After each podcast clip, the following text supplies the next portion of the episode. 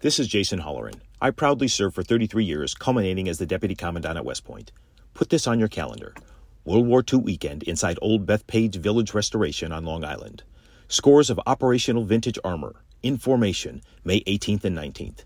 Nassau County Executive Bruce Blakeman invites you to join him in saluting America's greatest generation and all those who have worn the uniform in defense of our freedoms.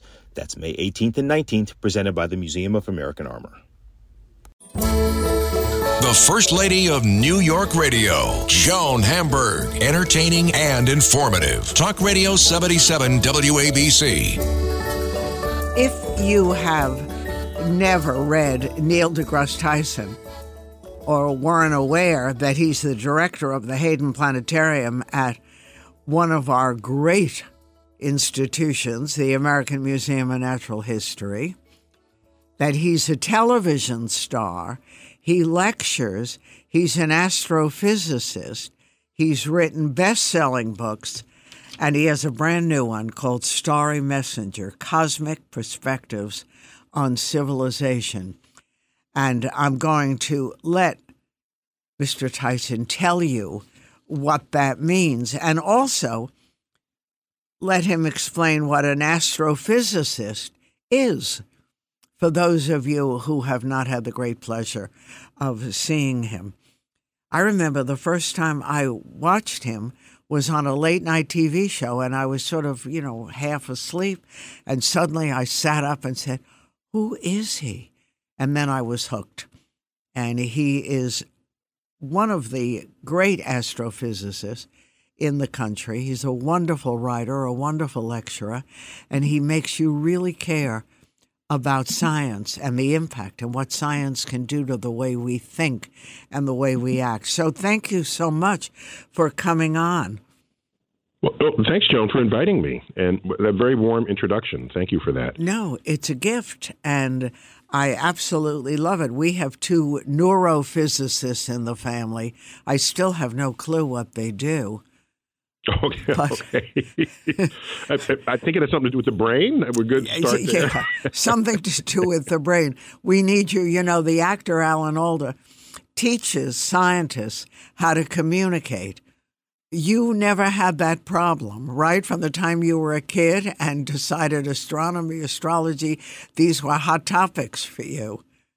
Yeah, not so much astrology, which has no foundation in any science at all, but uh, astrophysics, you know, the study applying laws of physics to our understanding of cosmic phenomenon. So, where Earth's atmosphere ends, that's where my interest and knowledge of the universe begins. So, it's everything beyond the Earth.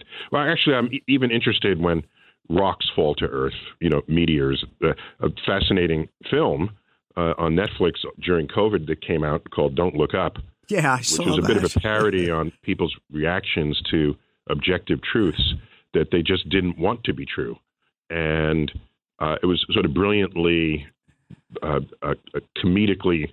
Uh, uh, it was it was quite the parody, but at the end I said, no, no, no, this isn't fiction. This is a documentary.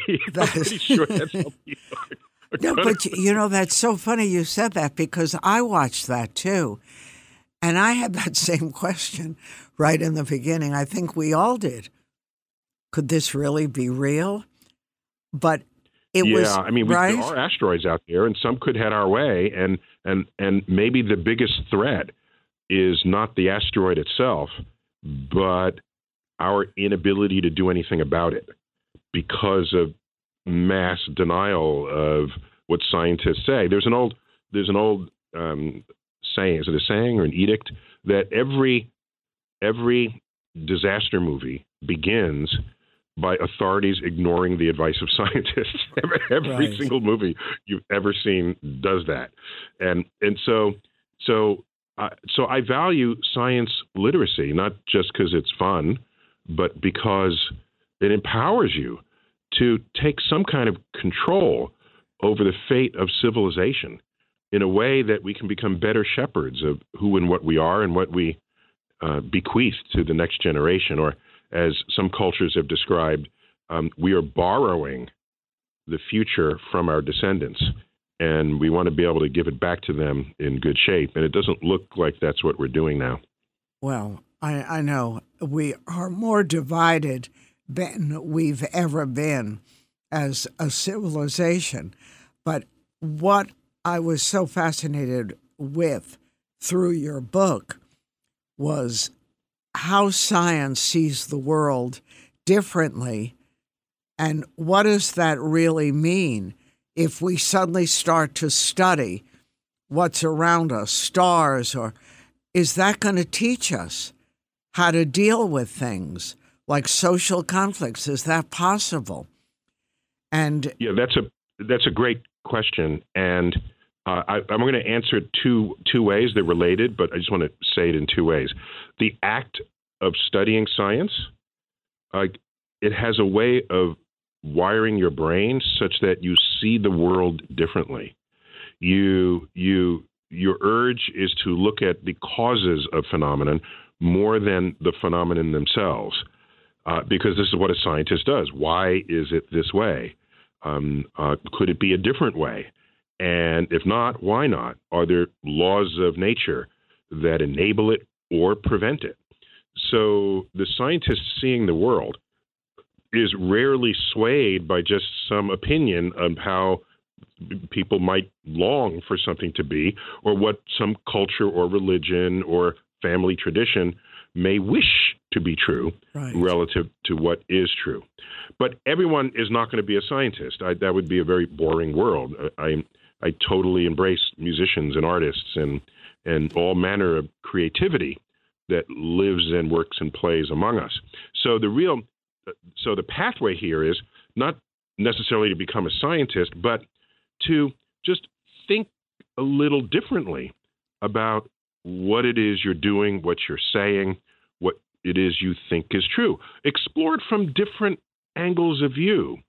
And so it's a matter of what tactics do you invoke before and during the time you formulate your opinions. And so this book is an attempt to empower us all to to to before you shape an opinion, have you really thought it through? Or you just are you just following your your urges and then saying this is what it is and uh, darn it and that's how it's going to be and I will dig in my heels and fight you. So my hope is that this you know I don't like telling people what to do, but I'm going to tell people what to do now. You have to get this book and read it before Thanksgiving dinner. oh, so so we uh, will not necessarily attack. We'll exactly. Be, we'll be fortified while people are arguing who's woke and who isn't, and who likes the police and who doesn't, and, mm-hmm. and who's leftist and who's not, and and goes on and on and on. Maybe there's a a deeper way to think about these exchanges, and the, a cosmic perspective specifically, which goes beyond just a scientific lens, is uh, I think that the, the, the best example of a cosmic perspective is take a look at Earth from space, deep space, and there's this orb adrift, alone. And it doesn't look like the schoolroom globe that we were trained on from elementary school. What is that globe anyway? Oh, I know what it is. They color code the countries. Why are they doing that? Oh, oh, it's so that you know immediately who your enemies are and who your friends are. Hmm. The tribalization of us as members and participants of civilization begins early. But from space, all of that goes away. It's gone. And you see Earth as nature intended, with oceans and land and clouds. And in this book, every now and then I throw in some visiting aliens who have I no preconceived notion of who we are and just have them say, Well, what do you think? What do you think? okay. And they'll say, Well, this is beautiful. You have all these land masses, but wait, um, there are laws that prevent people from moving freely among those land masses? Are are you all the same species? Yes. Um, so why are they killing each other over here? Oh, because they have a different skin color, or they they sleep with different people, or they worship different gods, or they speak different. And and we'll go through this this this this litany of reasons for why humans not only argue with each other but ultimately wage war. and then the aliens will fly away, run back home, report back that there's no sign of intelligent life on Earth. Not far off. And and in the book, Neil deGrasse Tyson explains that Earth is not the center of all motion. It orbits the sun as just one, right, of the other known planets. Yeah, so that's of course widely known and embraced by nearly everyone on Earth today.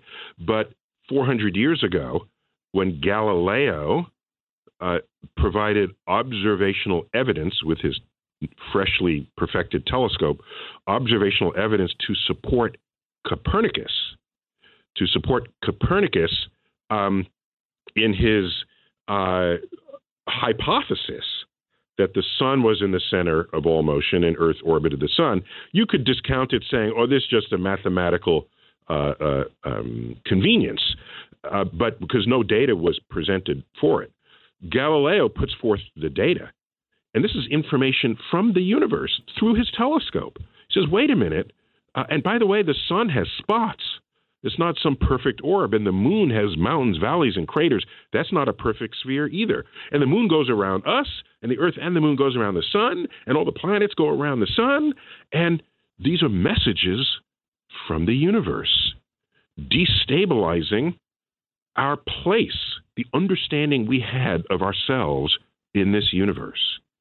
His book that he wrote that reported on all of this was called Sidereus Nuncius, Latin of course. You translate that Latin, it's Starry Messenger. Mm. So I took the title of this book from his book because we learn things about ourselves by looking at and thinking about how this universe works. And there are messages from the universe that tell us, you know, you better rethink that. I, will give. Can I give a quick example? Um, sure. On Earth, we have this urge to compartmentalize things even when they land on a continuum. It's an urge. We, we even do it for hurricanes. Do you realize hurricane speeds is a continuous change of miles per hour measured in the cyclone? Okay? Hmm. But we put these borders there category one, category two, category three. And and it's not news if a hurricane strengthens from a low category two to a high category two. But if it goes one mile an hour across that border, breaking news Hurricane Irma is now category three. And all of a sudden we go, ooh, wow. And this is something we know exists on a continuum. Yet we force it into these categories, I guess, because it's easier for us to think about it. But in the limit, all we really want in life is just two categories. Are you with us? Are you against us? Are you Republican or are you Democrat? Are, are you black or are you white? Are, are you a boy? Or are you a girl? Are you and and so here we have actual actual variation in these quantities in the actual world and in the actual universe. But you want to categorize them so that you can think about them more easily. And that's that's a problem if you rise to power and create laws that deny the spectrum of all of life that's out there. We know people express themselves on a gender spectrum. And in this country, the United States of America, I think I remember a sentence somewhere in one of our founding documents about the pursuit of happiness. I remember that somewhere. And if your pursuit of happiness is you are on a gender spectrum, so what? Let it be. Deal with it. If you can't otherwise think that way. Just by the way, most of the universe is on a spectrum. The very spectrum of light is a spectrum, okay? Mm. Red, orange, yellow, green, blue, violet. That actually has millions of colors in it.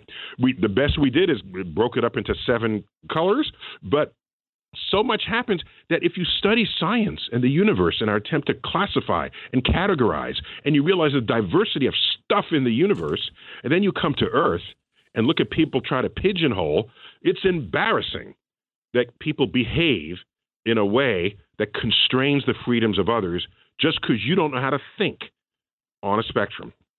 Can we learn sorry, or I'm Screaming change? at you here. no, but I'm curious. I mean, if science and the scientific mind, you say, can help us deal with even the current political situation or the cultural issues you've alluded to, how things we talk about on a daily basis, can we change? Can we become part of this and see it really change the way we think? Okay, I'm an educator, so I have to answer yes to that question. Right. But tell me the truth. You talk a lot about truth. Yes, yes. There's a whole chapter on truth and, and beauty, by the way. And and by the way, so it's not so much. I don't think of it as changing people. Uh, yes, it is, but that's not how I think about it. I think about it as enlightening people. All right. It, does that mean you're changing or growing? It- Well, I guess growing is change, but it's not like, well, I think this now. I, you want me to think that? Uh, that's no, that's combative, and that's that's that's. I, I don't think that's that's uh, productive. What what you the way you need to view it is, here are my opinions, and have I thought about it this other way? No, not yet.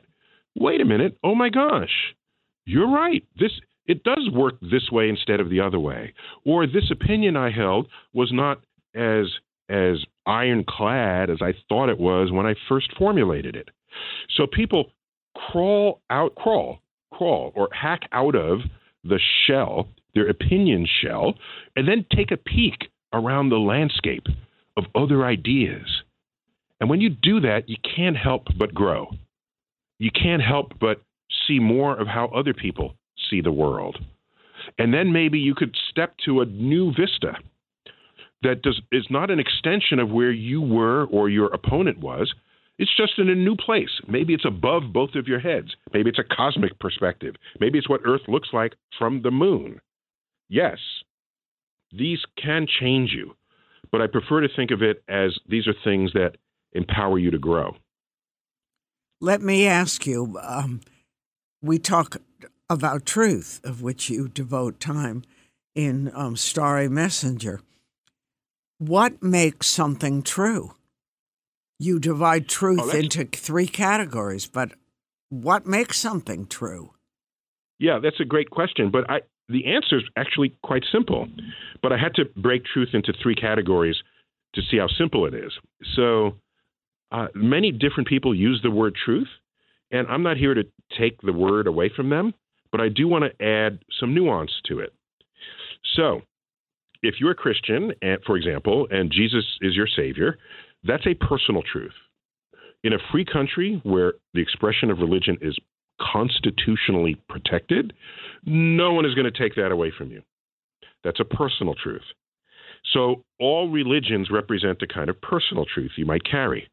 Per, uh, also, cultural truths are, are typically of a personal variety, or things you believe. If you know, if if if you think the Beatles were better than Elvis Presley, and you are true to the bone on that, that's your personal truth. Right. Fine. Or, or better than the Rolling Stones. There's a better comparison there. Fine. In a in a pluralistic land, the richness of those views creates the tapestry on the landscape in which we live. Okay. Another kind of truth is a political truth. In the old days, we might have called it brainwashing. These are things that become true simply because you heard them repeated so many times.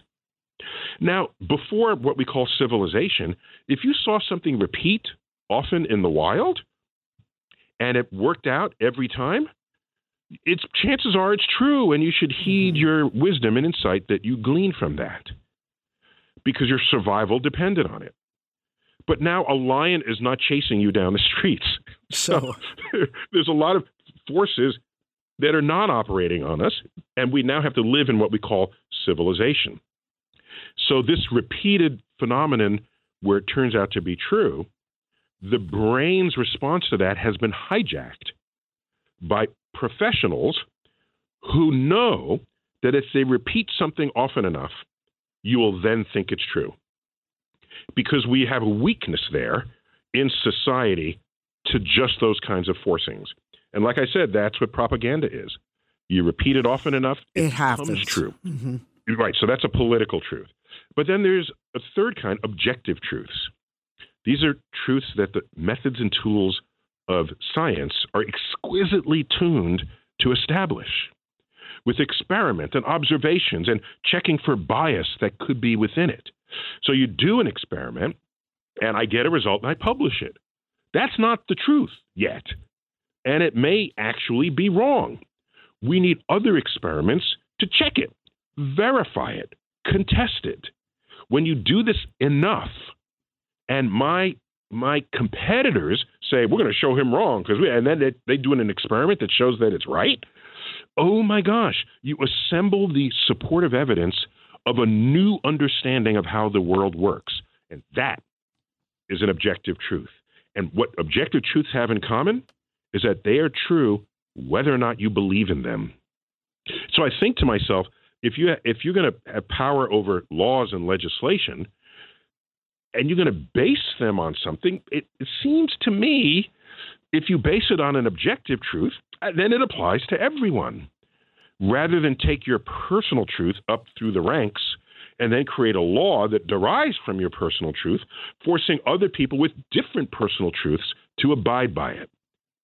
If that if society heads in that direction, those are the seeds of the unraveling of an informed democracy. In its limit, it's a dictatorship. When you when your personal truths become law, foisted upon others that have different personal truths, that's I don't know what society that is. That I, I don't think that's what our founding fathers had in mind. I'm talking to Neil deGrasse Tyson.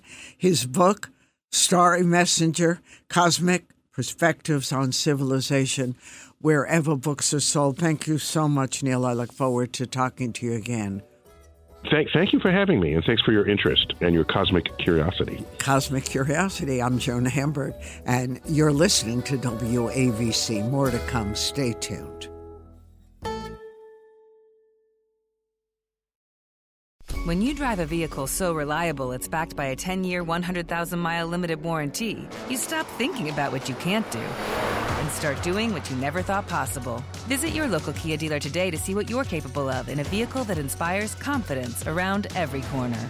Kia, movement that inspires. Call 800 333 4KIA for details. Always drive safely. Limited inventory available. Warranties include 10 year 100,000 mile powertrain and 5 year 60,000 mile basic. Warranties are limited. See retailer for details.